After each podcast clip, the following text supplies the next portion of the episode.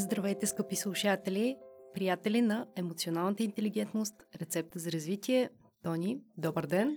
Добър ден, Диди! Радвам се, че сме заедно отново. Днес ще си поговорим за една а, друга интересна тема и това е приликите и разликите между емоционалната интелигентност и емоционалната зрялост. Това са два термина, често използвани взаимно заменяемо, което може да предизвика известна доза объркване. Хората може да имат високо ниво на емоционална интелигентност, но не са емоционално зрели. Процесът на емоционалната регулация преминава през два етапа. Първо, развитие на емоционалната интелигентност и изграждането на емоционалната зрялост. В този смисъл, чрез емоционалната зрялост, личността демонстрира умението да използва знанието си за нивото на своята емоционална интелигентност. И Днес ще си поговорим, точно както казах, за приликите и разликите между това, как човек да е емоционално интелигентен и едновременно с това емоционално зрял. Тони, да споделим с нашите слушатели какво представляват на първо място двата термина. Тази тема е интересна за хората, които си задават въпроси колко аз съм природно интелигентен и колко моите емоции са природно зрели, защото съм чувала и такива термини. Емоционалната интелигентност е процес, както сме го обсъждали в първите епизоди на нашия подкаст, процес на разбиране, осъзнаване, възприемане, използване на човешките емоции, нашите собствени и емоциите на другите хора. Високото ниво на емоционална интелигентност не означава непременно, че ще имаме емоционална зрялост. Това са два различни процеса. Нивото на емоционална зрялост се постига след като човек развие емоционалната си интелигентност, както и минималното ниво на емоционалната си зрялост, за да изгради умения да прилага тази интелигентност. Тъй като емоционалната интелигентност е разбирането на емоциите, емоционалната зрялост е прилагането на това знание.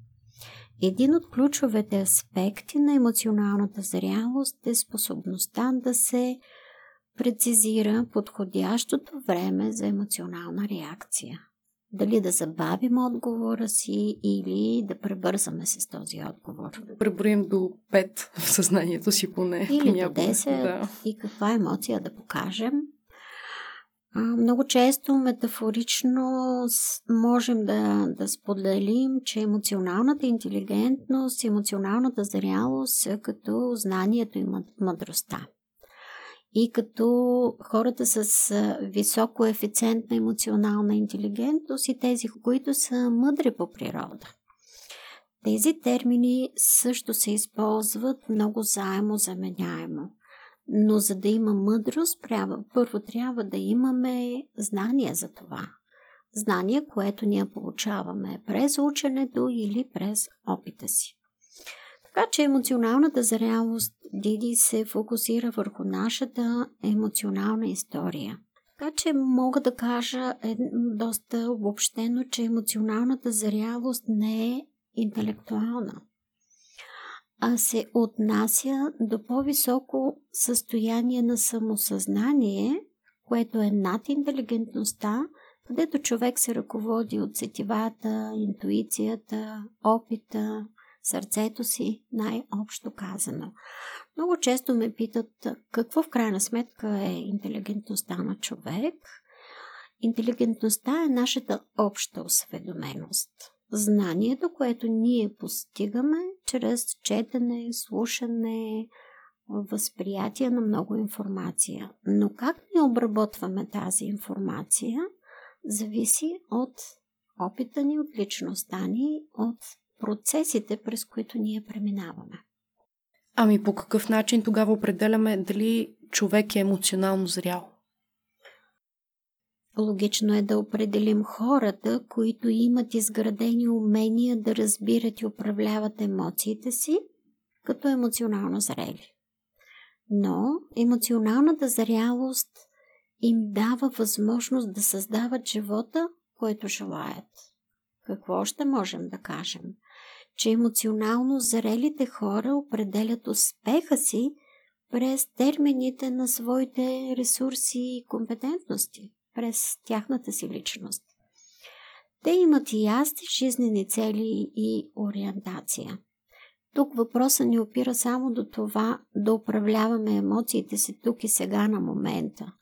Тук въпросът опира до една жизнена позиция. Как по принцип ние се отнасяме към другите, към живота си и как го разполагаме във времето. Емоционално зрелите хора се стремят да постигнат хармонизация или хармонични взаимоотношения. Чрез мисловни, поведенчески модели, чрез ясна ориентация какво аз искам от моя живот и как го искам през моята емоционалност. Споделяйки ми сега това, а, се сещам за един мой колега, който всеки път, когато го попитам, хей, как си, той ми казва, балансирам. Mm, много добре звучи, което означава, че е в процес на осъзнаване какво се случва около него. Реално, а, по повод това, което ми сподели сега, означава ли, че точно тези хора а, могат да контролират а, вътрешните си усещания, самите си емоции, които изпитват. Не говоря само за, за изразяването им. Понякога хората успяваме доста добре да разположим маските, които слагаме в а, социума, но пък вътрешно в нас да се случва ураган от емоции. Да, много добри сравнения и твоя колега е доста зрял човек или поне развива своята емоционална зрялост. Всеки човек има различно ниво на емоционална зрялост. Това ниво е един от най-важните фактори при определене на способността на хората да се справят с стрес, трудна ситуация, ежедневно да общуват, да се развиват, да направят избори и условия на тази дилема. Защото те имат много ясни а, процеси, които свързват опита с това, което следва. И моста между миналото и бъдещето е именно моста на осъзнатите процеси. Признаците на емоционална зрялост са многобройни. Аз бих искала да си поговорим за някой от тях, защото те маркират един системен подход на всеки човек при осъзнаване и управление на емоционалните му ресурси. Ако ние знаем нашите емоционални ресурси, което реално е емоционална интелигентност, как и по какъв начин ние можем да ги управляваме, да ги съотнесем към нашия живот, идва от мъдростта ни. И един от тези ресурси е емоционална адаптивност. В някои от нашите епизоди сме коментирали за адаптивността на нашите емоции – но може би е сега момента да определим какво е емоционална адаптивност. Това е състояние, в което емоционално зарелите хора възприемат всяка ситуация като уникална. Те не се отнасят към нея като автопилот. Тоест проявяват един вид емпатия към ситуацията. А, не емпатия, ами проучвате, осъзнавате я. Емпатията се проявява към хора, не към ситуации. И могат да адаптират стила си на поведение, като ефективно управляват динамиката на емоциите си. Което означава, че когато попаднем в една нова ситуация, ние не сме реактивни, а ние се оглеждаме, прецизираме, започваме да... И това се случва в част от секундата. Това са процеси, до които ние можем да достигнем на базата на изграждане на умения. А, това са процеси, през които ние се отнасяме нашата зрялост, как да подходим в конкретната ситуация. Кое е най-логично да се направи? Кое е най- подходящо в момента, дали да забавим процеса или да го забързаме. Емоционално зрелите хора имат една много интересна характеристика. Те поемат отговорност за собствения си живот, за ситуациите и за решенията, които са предприели. Те разбират, че обстоятелствата, в които попадат, са резултат от техните решения, които са взели до момента. тук не говорим за моментно управление на емоциите, както предполага да, интелигентност, да, а, предпола... а това е процес на една стратегия, на философия, на това какво правим с нашата емоционалност. Как и аз се отнасяме по принцип за нещата в живота и за решенията, които вземаме и за отношенията към другите, които ние предприемаме като вид. Емоционално зрелите хора идентифицират какво могат да направят по по-различен начин следващия път и разработват план за изпълнение на тези промени.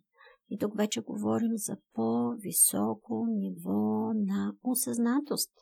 Какво съм правил до сега? Ревизията, доколко това, което съм правил е полезно за мен, за другите, за бизнеса ми, за отношенията ми и ако не е, какво мога да подобря. Така че зрелостта идва тогава, когато имаме способности да видим положителните страни или това, което не сме успяли да направим и да подходим по по-различен начин, който е адаптивен. Затова говорим за емоционална адаптивност като вид маркер или фактор за емоционалната зрялост. Тоест да разбирам, че хората, които са склонни да търсят оправдание за неуспехите си, особено в това да обвиняват някой друг. Като пример мога да дам мои връзници, които имат навика да обвиняват родителите си за това, че в момента не, не успяват да постигнат нещо конкретно заради свои собствени качества, които са породени от родителите им в миналото и дават отражение по негативен начин в настоящия им живот. Диди, тук темата се насочва към това, до каква степен използваме причинността за нашите неуспехи навътре, търсейки основания в себе си или изваждаме тази причина и търсейки проблеми в другите. Това в психологията се нарича локализация на емоционалния контрол. Когато искаме да уневиним себе си, ние търсим причини навън. Това е процес, който започва пак в ранна детска възраст или започва в зависимост от дефицитите на личността и колко ние знаем, че причината за неуспеха е в нас. А, процеса на емоционалната зрялост, маркерите за емоционална зрялост и емоционална интелигентност предопределят, че хората, които търсят първо причина вътре в себе си, е правилния. Тогава, когато обстоятелствата около нас предполагат неуспех или някаква причина за неблагополучие, ние можем да ги прецизираме много лесно, много бързо, ако сме свикнали да правим такъв дълбочинен анализ, както преди малко казах, за поемането на отговорност, за емоционалната адаптивност. Но когато сме склонни да прехвърлим вината на някой друг, това е заучен модел, който може да се промени и хубаво е да го осъзнаем, че той на нас не върши работа.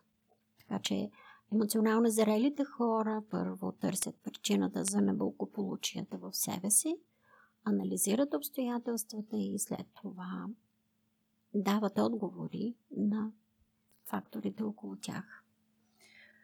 Ами какви други характеристики ни отличават като емоционално зрели хора? Емоционално зрелите хора знаят, че не е нужно да имат всички отговори и решения на значимите ситуации.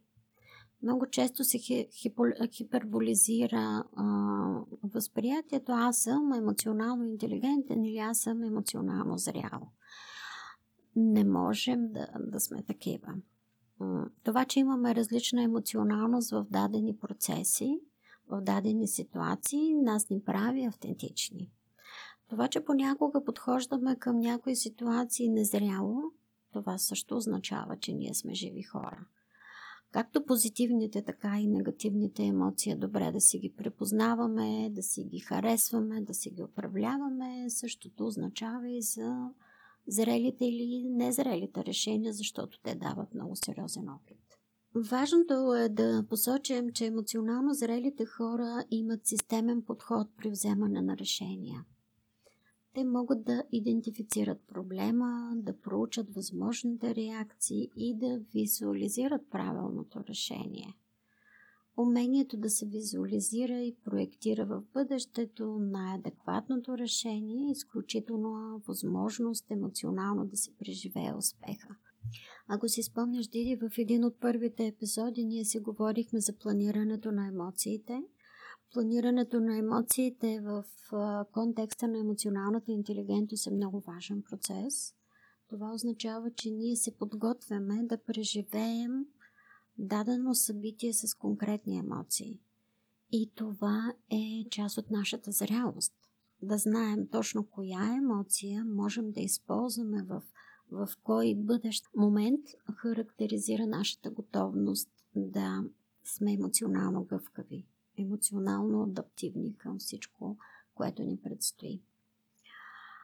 Емоционално зрелите хора имат по-високо ниво на личностно развитие – защото това е житейска кауза. Тези хора знаят максимата, че справянето с предизвикателствата на утрешния ден изисква обучение и развитие днес. Както сме говорили в епизодите, емоциите от нашето подсъзнание могат да бъдат доста добре използвани в съзнанието ни – но то зависи от нашите умения. До каква степен ние можем да използваме информацията, идваща от тях. Така че емоционално зрелите хора имат желание постоянно да се учат и развиват чрез знание. И да прилагат това знание в живота си, в практиката си. Та дейностите по учене и личностно развитие са основна част от техния график. Едно е да знаем да, да сме придобили умения, много е важно да приложим тези умения в живота ни. И по това се различават хората, които са емоционално зрели или емоционално незрели. Да, аз го знам, казват някои от моите клиенти, обаче как да го направя на практика? И тук вече идва опита, идва готовността за експериментиране. И ние затова казахме в самото начало, когато говорихме за емоционалната зрялост и гъвкавост. Да проследяват в кои ситуации те са гъвкави, към какво са гъвкави, кои са ситуациите, в които те показват съпротиви, защото там има неща, които не са обработени от времето, когато са се появили като конфликтна зона. Защо става въпрос за емоции, реално винаги има повече от една гледна точка. Трябва да имаме способността да можем да погледнем и от другата страна на камбанарията, както някои хора го казват. Да. А, и в този смисъл мога да кажа, че още една характеристика на емоционално зрелите хора са винаги да търсят альтернативни мнения да не приемат, че това, което те показват чрез своята емоционалност е единствения начин на реакция. Защото моделите, знанието, системата за изграждане на емоционална интелигентност, използването на тази емоционална интелигентност е цялостен подход. Да разбирам ли, че емоционално зрелите хора проявяват по-висока степен на емпатия към околните. Осъзнаването, че винаги има неща, които се объркват, е присъщо на емоционално зрелите хора. В резултат на умението гъвкаво да регулират емоциите си, те знаят, че в реалния живот има неуспехи и големи разочарования. Въпреки моментите на разочарование, Емоционалната зрялост им позволява да изразяват чувствата си, да идентифицират действията, които могат да предприемат и да продължат да хармонизират емоциите си. Това е едно пътуване към една по-добра емоционална адаптивност. Приемайки реалността такава каквато е, емоционално зрелите хора търсят и намират подходите.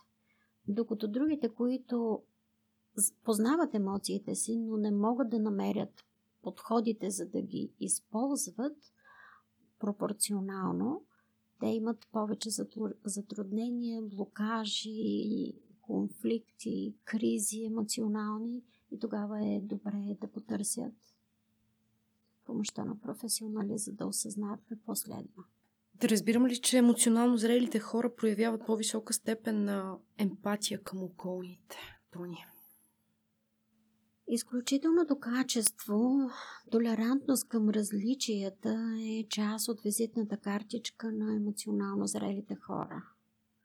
Що се отнася до емпатията, да, мога да кажа, че емоционално зрелите хора са свързани с собствената си емоционалност и могат да преценяват в коя ситуация могат да са съпричастни към другите. И ако мога да се върна към този епизод, когато записвахме темата, свързана с връзката между родителите, децата, идентичността и така нататък, тогава ние казахме, че доближаването до, до другите, отдалечаването до другите, един, от другите, извинява се, е един много важен процес в който ти можеш да определиш както собствената си личност и идентичност, така и собствената си емоционалност. Хората, които имат добре изградена идентичност и знаят кои са, те по-лесно могат да влязат в емпатийна връзка с другите. И това вече предполага една по-висока емоционална, емоционално осъзнаване, емоционална зрялост. Тяхната концепция е разнообразието прави света по-красиво място. Аз, различавайки се от другия, мога да м- подчертая, да разбера моята, моето различие от другите и това ми дава преимуществото да помогна на другия да се развие като мен. Този род хора, емоционално зрелите, дори когато не са съгласни с хората, те не чувстват потребност да критикуват, а те споделят своето различие, за да дадат възможност другите да се обогатят. Тоест да един вид заявяват себе си, но не изискват. Точно така. И това е отново процес на утвърждаване на идентичност. Това, че аз съм по-различен от, от на някой друг, не ме прави задължително критикуващ и изискващ да се съобразяват с мен, а по-скоро внася една цветност, една палитра. Вместо това те уважават правото на различие и възприемат вярванията на другите. По това много често можем да познаем какъв човек седи пред нас – емоционално зрелият човек ще се усмихне, ще задава въпроси, за да види, да подчертая нашето различие и да сподели колко е хубаво, че сме различни и, и как заедно можем да хармонизираме нашето различие, вместо да ни критикува. Това означава, че този род хора, емоционално зрелите хора, се по-спокойни емоционално балансирани, защото те са отчели своята различност от другите, своята идентичност. Въпреки мнението, че е трудно да се постигне спокойствие за дълъг период от време, тази група хора успяват да останат спокойни въпреки емоционалните предизвикателства. Нещо, нещо много любопитно, а, като какви могат да се определят емоционално зрелите хора, като оптимисти, песимисти, реалисти? Еха, че хубав въпрос. А, в един от предните ни епизоди ние казахме, че оптимизма и песимизма е наследствена черта. Ако ние сме се родили с известна доза оптимизъм от нашите родители, ние можем да го развием – а ако сме по-песимистични, ние можем доста сериозно да поработим върху това през реалните ситуации, в които попадаме, през решенията, различната ни емоционалност, да подходим към преработка на този песимизъм в малко повече оптимизъм. А емоционално зрелите хора са така наречените умерени оптимисти. Нито много високо в оптимизма, нито много ниско в песимизма. Говоря по принцип. Естествено, че има ситуации, в които ние ще сме радостни от това, което постигаме и емоционалността ни ще се насочи към по-оптимистична гледна точка, захранена от преживяването. Но когато нещо не хармонизира с нас, ние ще подходим малко по-критично и чрез песимизма можем да видим а, друга гледна точка, можем да, да дадем обратна връзка за нещата, които ни притесняват. Така че умереният оптимизъм е баланса. Това е емоционалното хармонизиране на различните гледни точки в нас и ние преди малко го коментирахме. Емоционално зрелите хора вярват, че успехът а, изисква усилие и търпение, че успеха е процес, че успеха е един много продължителен опит да направим а, резултата от това, което ние постигаме, а, все по-добър и по-добър. Няма пик на успеха, тъй като успеха е вариация на, на нашите очаквания, на нашата гледна точка в живота ни. Емоционално зрелите хора са по-скоро оптимисти. Те знаят, че могат да се справят с предизвикателствата, пред които се изправят всеки дневно. Те са хора, които знаят истинската си същност, познават ценностите си, а, развити са в определена степен и търсят най-доброто изпълнение на това, което правят всеки един момент. Успеха, оптимизма има много силна връзка и между самоувереността и самооценката. Колкото повече ние сме идентични, колкото повече сме стигнали до познаване на себе си, на уменията, на ресурсите си, на компетентностите ни, толкова повече и нашата самоувереност е по-висока. Емоционално зрелите хора имат високо ниво на самоувереност, но не тази а, самоувереност, която е агресивна. Самоувереността, която наричаме асертивна настойчивостта ни да показваме на другите кои сме, какво можем, защото сме валидирали през много ситуации а, собствените си умения, че ги използваме по правилен начин. Самоуверените, емоционално зрели хора знаят, че винаги ще има други, които не одобряват част от това, което правят или казват, но те са уверени в собствените способности компетентности, личностни ресурси. Ние знаем, че има много силни психологични механизми, под които ние се огъваме. Наречем мнението на много хора, казано спрямо нас, може да ни накара да не вярваме в себе си. И именно тук емоционално зрелите хора, въпреки съпротивите на другите, могат да покажат по-различно мнение, различно поведение, да реализираме действията си, независимо от това дали другите ги одобряват или не. Това, на пръв поглед казано, усещане за бунтарство много често е правило възможни революциите. А пък всяка революция или пък всяка криза, както го говорихме и в предните епизоди, носи усещане за трансформация. Та емоционално зрелите хора – имат вътрешен регулатор кога да направят трансформацията, кога да минат и как да минат през съответната криза, за да развият на по-високо ниво собствената емоционална адаптивност. Аз се сещам за един реален пример от моя живот спрямо това, което казваш за съпротивата от своя страна, когато околните всъщност не вярват в нас, се опитват по някакъв начин един вид да ни стъпкат ентусиазма. Аз преди две години претърпях катастрофа с колелото.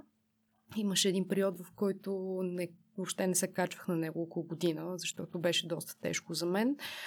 А, след това реших отново да се кача на колелото и реших да отида на едно планинско състезание, Витоше 100, а, и реално моят собствен брат се обърна към мен, тъй като това ми беше първото планинско каране. Аз реших да се предизвикам и да отида на 100 км планинско каране.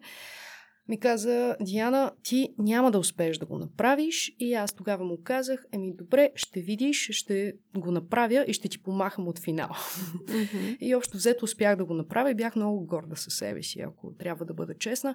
Това според теб, този, този вид бунтарство, което аз проявих, дали е признак на емоционална зрялост от моя страна и някакъв вид рецепта за развитие за самата мен. Това е признак на твоята самоувереност, на свързаността ти, на личността с аза ти и готовност да покажеш до каква степен ти си преминала през процеса на излизане от кризата. Имам предвид това, което се е случило с теб. Да, емоционално зрелите хора намират точно периода или момента да покажат тяхната мъдрост. Дали чрез думи, дали чрез хармонизиране с ситуацията, но те а, понякога имат нужда да се опълчат срещу другите, за да покажат и за да, за да демонстрират, че тяхното мнение е различно от останалите. Така се случва с живота на много хора. Аз мога да споделя пък от собствена гледна точка, тъй като съм визионер и много често споделям бъдещето с хората, които аз виждам по някакъв начин или го усещам и те казват, не, не, това не може да стане. Няма как да се случи това. А, с течение на времето то се случва по начина, по който съм споделила и тогава аз валидирам тази емоционална зрялост, която при мен се е развила през годините. Така че не би трябвало да се страхуват нашите слушатели от готовността си да бъдат самоуверени и да показват различието от мнението на другите. Това ни прави много стойностни и ценностни, че ние не сме в стадото, че не сме под влияние на а, нашата конформност, съгласието с другите и че сме индивидуална личност. Емоционално зрелите хора са индивидуалисти, които могат много добре да общуват с другите, въпреки различията. И това мисля, че е една много добра рецепта за нашите слушатели, слушайки ни днес. Тони, благодаря ти за тази поредна среща и нямам търпение за следващата. Да пожелаем много позитивни емоции, споделяния, срещи и най-вече ентусиазъм, че предстоят много хубави моменти от тук нататък за всички нас. Благодаря ти, Диди. Още една много стойностна среща сутрин с кафето, за която си говорим на едни интересни теми, които имат отношение към всеки един от нас и могат да са им полезни.